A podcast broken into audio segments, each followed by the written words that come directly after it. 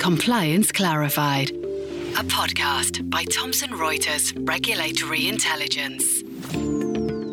Hello, and welcome to another episode of Thomson Reuters Regulatory Intelligence's Compliance Clarified podcast.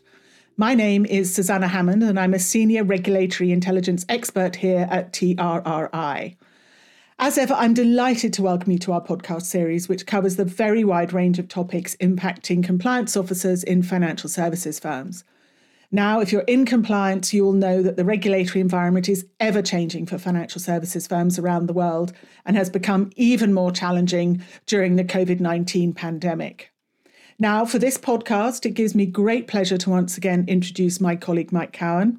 Mike has a wealth of compliance experience and will be discussing with me the 10 things compliance officers around the world would need to consider in 2021.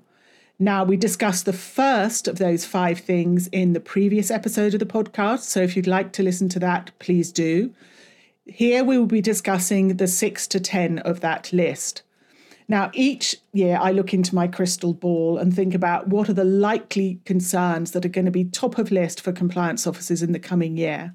And that is completely regardless of financial services sector or geography. Now, the list of six to 10 um, covers product governance, shifting skill sets, compliance resources and budgets, digital transformation dependent on data governance, and personal accountability. So, without further ado, product governance. Now, product governance is one of those things where the expectations from regulators really have moved quite fast in the last few years.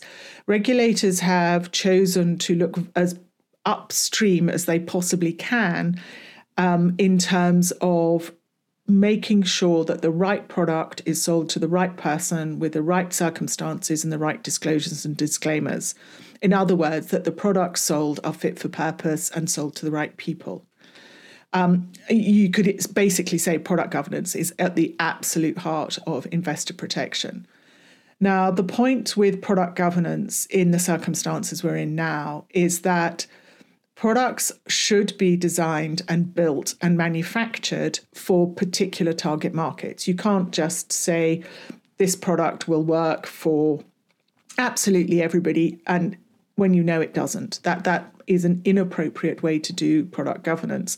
What you have to have is a clear set of policies and procedures, guidelines under which certain target markets are built products that are appropriate, they are eligible, they will work for them. Now, under the COVID and the pandemic and all of the change circumstances, there is going to be a potentially enormous piece of work for firms to go through their entire product suite and make sure that all of their products really did work as intended, and also to make sure that those products are still designed and built are fit for purpose because the goalposts have changed. The goalposts have changed really quite profoundly in some places. Now, for the more vanilla products, it's uh, actually very likely that no change will need be needed at all. But for potentially for some insurance products, some bonds, some investment products, that sort of thing, they may no longer be suitable for the target market they were aimed at. And so both target market might need to be adjusted. Firms may need to talk to um, existing product holders. Product suites may need to be flexed. It's a big piece of work potentially. And of course, great chunks of that work will fall on the compliance function.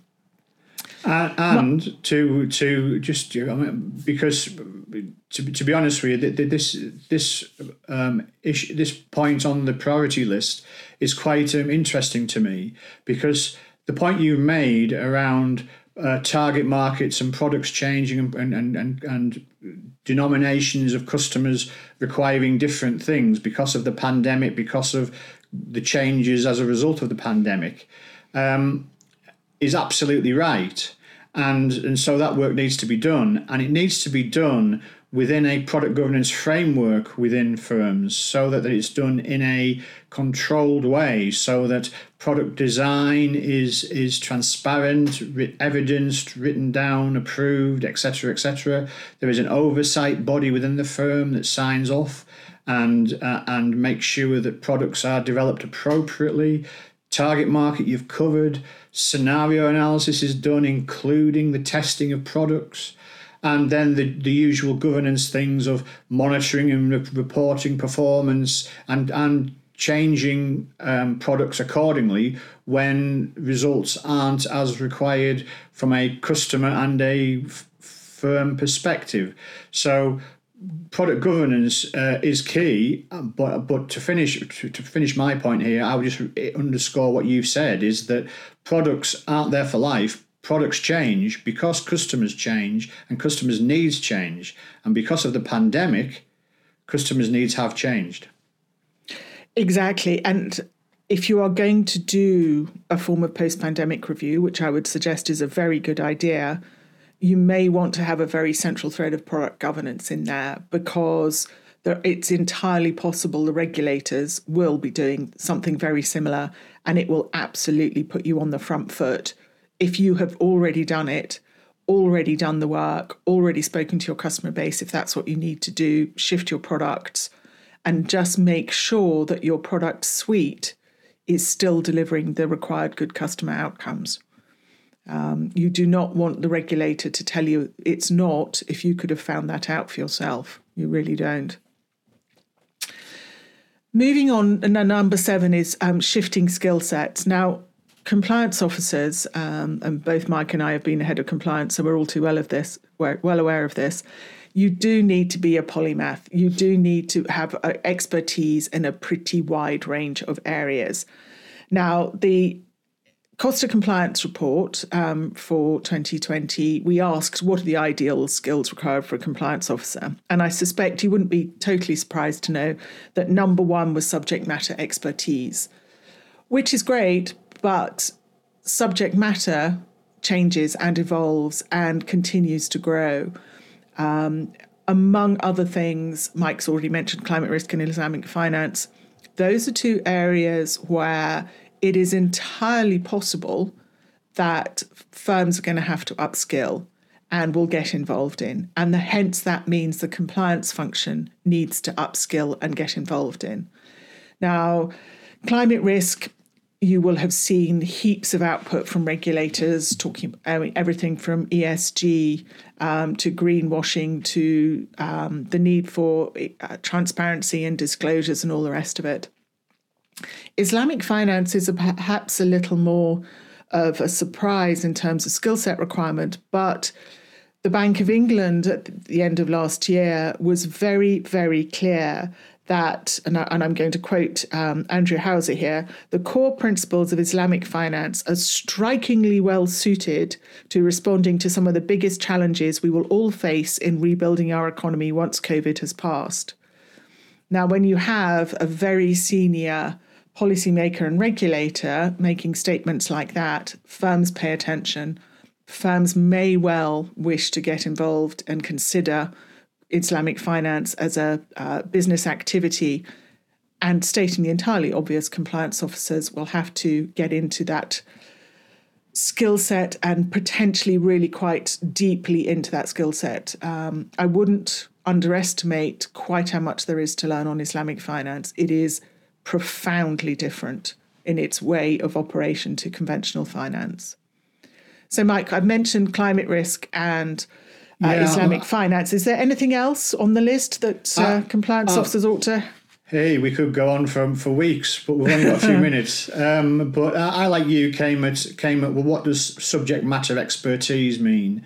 And I I linked subject matter expertise to the, the types of risk that I'm that I, as head of compliance, compliance officer, are exposed to. So you're absolutely right. Islamic finance, if you're in that sort of firm that does that sort of business, that needs a certain expertise.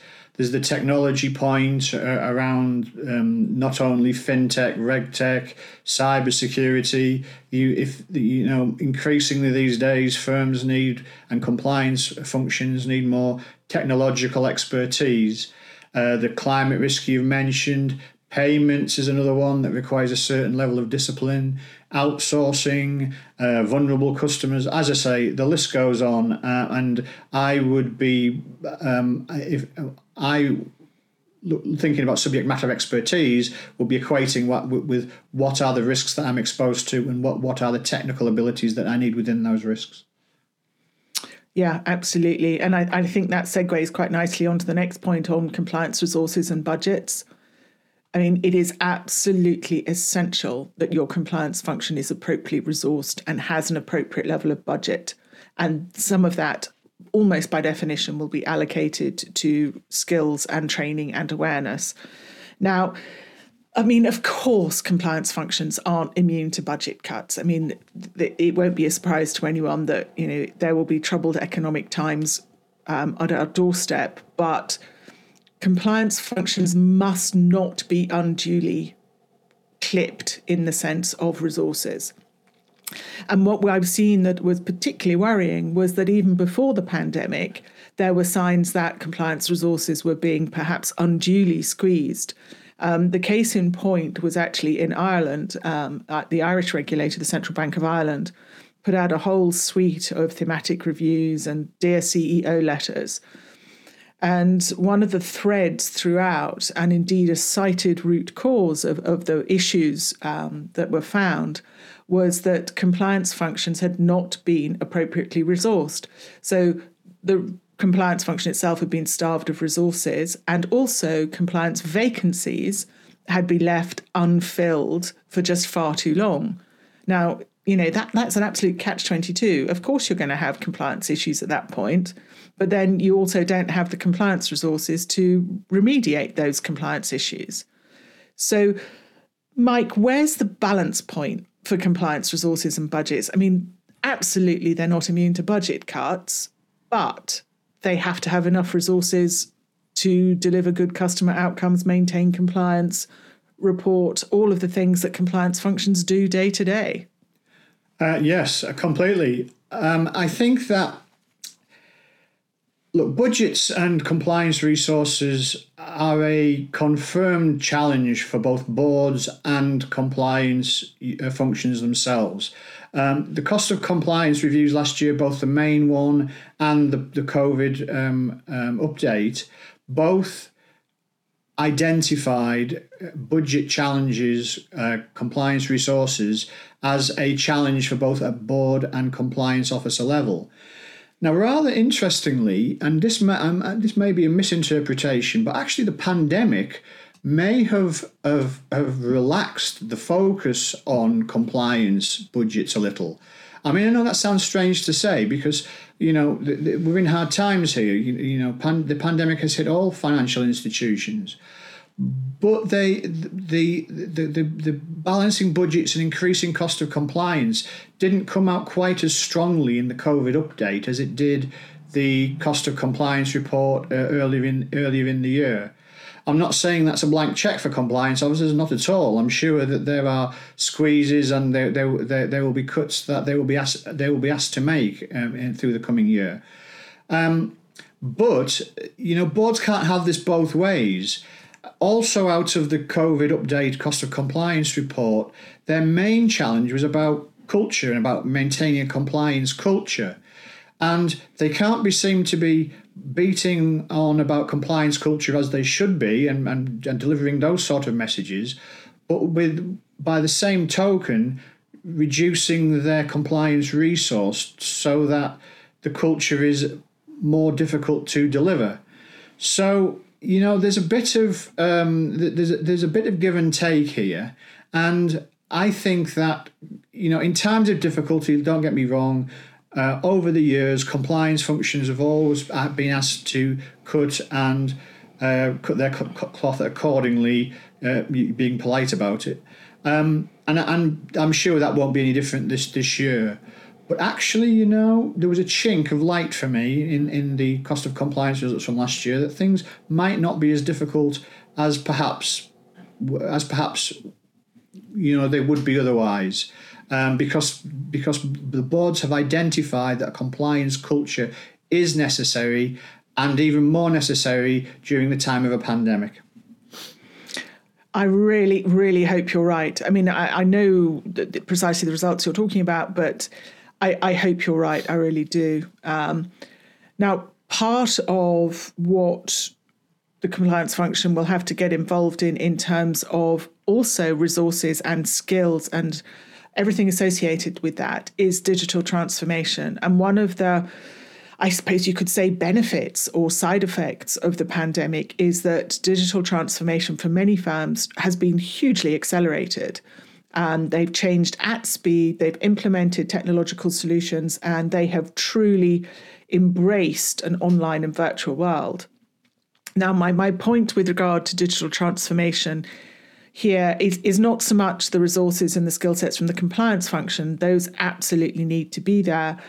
But my point is very much around that digital transformation is has to be dependent on really good data governance. And that again is another area where the compliance function will need to be front and center. Now, data governance covers a very broad church, but we've spoken about the importance of data protection. We've talked about governance and product governance. Um, we've talked about the resources and the budgets. But for instance, let me just say that, you know, as a key cultural indicator, you do need to invest your digital transformation equally in both front office and back office. There is absolutely no point in having an all singing, all dancing, technologically enabled, artificial intelligence, machine learning informed front office if you don't have an equally technologically enabled digital transformation back office. You can't have a front office that you, your back office, compliance function included, cannot monitor or does not have the capability of monitoring. And a base plate for making that happen appropriately is data governance. And that data governance is central to how your firm will operate going forward on so many levels. There are critical data sources, inputs, outputs, reporting, management information. You really could consider data governance as the lifeblood of firms.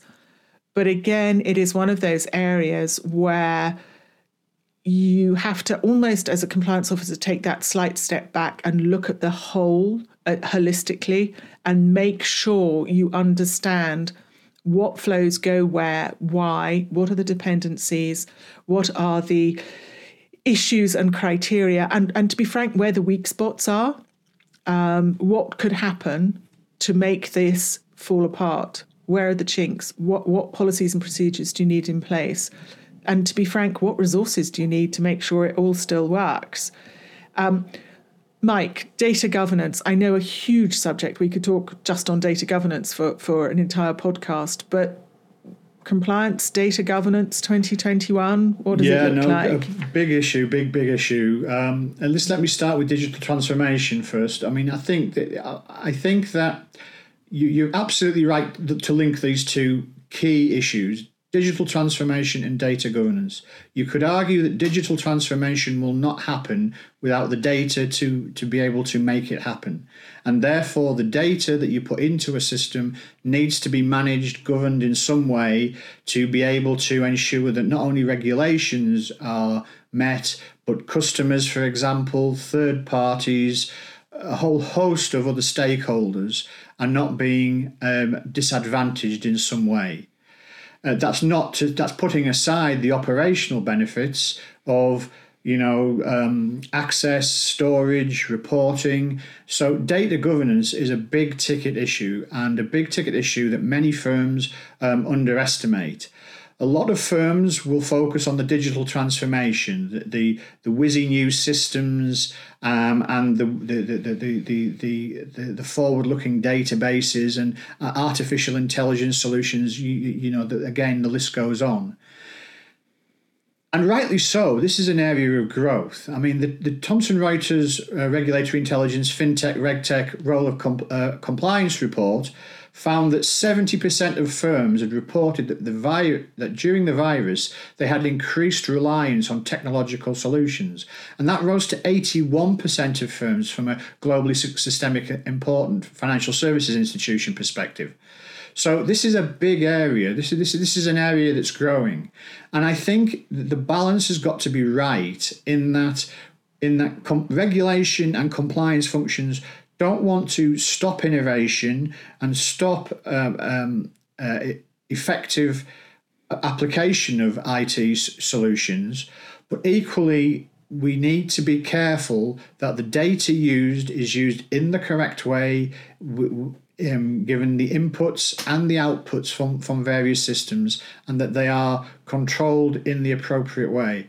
I mean, I think I'm, I'm only echoing what you've just said, Susanna, but, but just to summarize it all, for me, the challenge for 2021 is not the progression of digitalization. I think that'll happen anyway, but it's more about how firms control that development and all the dependencies that that development entails.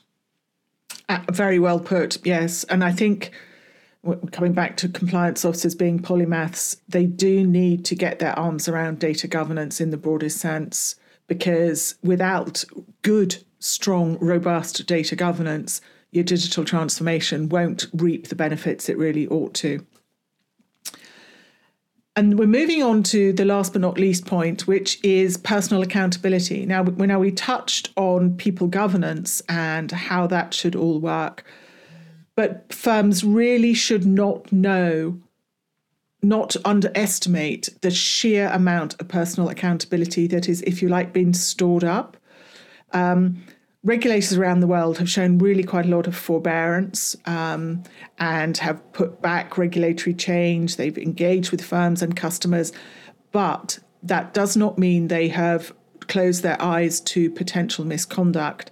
And accountability regimes around the world are truly proliferating. Um, Mike mentioned um, Australia, Hong Kong, Singapore is just one of the latest. Ireland is talking about doing something very similar to the UK's senior managers regime. And that focus is absolutely on making it simpler for supervisors to hold people to account and to hold people to account for pretty much every cause you can think of misconduct. So it's essential that firms and obviously their compliance officers have a really robust approach to evidencing and showing the discharge of personal accountability. Now, for compliance officers themselves, um, about half, 58%, reckon that their um, personal accountability will increase year over year. That's from the cost of compliance report. And that is a truly perennial concern. I mean, compliance officers themselves are not immune from personal accountability. That's probably a point worth making as well. But it is absolutely critical they are leading on how personal accountability is seen to be discharged in their firm. Um, Mike, I mean, the wider ramifications there as well. So, for compliance officers and indeed for senior managers, personal accountability in 2021? Um, yeah. Now, the reason why I like this point in the in the in the top ten uh, priorities list is that the fact to add to your forbearance point about the regulators showing a lot of forbearance in this area because of um, the pandemic and and the associated um, uh, problems with that. That Alongside that is the fact that the regimes that you've talked about, the UK senior management regime and the ones in Hong Kong and Singapore, which is, I know has just started but are about to start, and the ones in Australia, they're very much in their infancy. Um, now, this can be demonstrated by a look at some figures from the PRA, uh, uh, which were issued recently, where then conduct notification figures, this is where senior managers should be reported for breaching firms' conduct rules, if you like, for acting inappropriately. You know, since the inception of, this, of the regime in the UK, in March 2016, the PRA has just received 16 notifications from firms about their senior managers' conduct and and, and you know this is out of a total of you know just under 8000 senior managers across all firms in UK authorized firms. So so you see that the point I'm making here about the risk to compliance officers and wider SMFs uh, senior managers as well is the fact that you know, this regime looks really big and really scary. And and and and, and, before it was implemented, everybody was, oh, what, what about our personal rights and all of this sort of thing. It's now been implemented and implemented successfully. A, lot of people like the senior managers regime, and you know, a, a lot of we get, the the UK has got a lot of international credit for employing it in the way that it has done. And firms have, have now, uh, most firms, shall we say, have now embedded it or uh, at least put placed it in, into their procedures within the firm. So it becomes, it, so it sits nicely alongside their HR procedures and other policies. Uh, but the reason why this this is important now, it's easy for for compliance officers and other senior managers to switch off and think it's all done. As long as we get a one to one and an assessment once a year and we, we meet the satisfactory standard, we're fine. We're, we're, we're you know we're fine from a senior manager's regime perspective. No, it's not. There is an ongoing obligation on this, and there will be for now for now until year whenever it finishes, I guess to be able to make sure that all SMF, all senior managers are compliant with the rules at that time. And that isn't just a tick box exercise. That is a more in depth look about how senior managers go about running their areas and about evidencing their responsibilities and the control regimes they have around it, etc., etc., etc. So, my my worry, my my warning here is that if you're in a firm which has had an SM senior manager regime implemented for the last couple of years and you're thinking I'm fine with this, it's not a risk for me, great, superb. It means you've done a great job. But the regulators still haven't used the teeth of this tool to be able to fulfill its objectives. And so please don't underestimate where this uh, facility this reg- these regulations could go. And please be just as diligent about the pr- policies and procedures around uh, these as you were when you implemented them, whenever that was. Uh, I think it's a great one for a top 10 one because it's one that that consistent because when procedures are put in place, co- consistency gets knocked back and think we've done that, tick that box, we're moving on. Please don't think like that. Please have a have a conscience around how this is complied with on a day to day basis going forward. Yes, I mean it really does need to become part of the DNA of the firm, um, or else you are very dangerously liable potentially, um, and the regulators won't stop looking. It, it really is that simple. Exactly. And, exactly. And, and, we've come really to the end of our time. So thank you so much, Mike, and and thank you for listening to this episode of Compliance Clarified. As with the other episodes, we do hope you found it both interesting and useful. Now, you can download a copy of the 10 Things article in the episode notes. Also, in the episode notes is a download link for our report on fintech, regtech, and the role of compliance, together with further information on Thomson Reuters regulatory intelligence itself. Our 12th annual cost of compliance survey is still open. So if you would like to take part in that, the link for that is also in the episode notes. That report will be published in quarter two of 2021. Last but not least, we would very much appreciate it if you would take the time to review the podcast. And in particular, please do let us know if you have any suggestions for future topics to be discussed on Compliance Clarified. Goodbye. Compliance Clarified, a podcast by Thomson Reuters Regulatory Intelligence.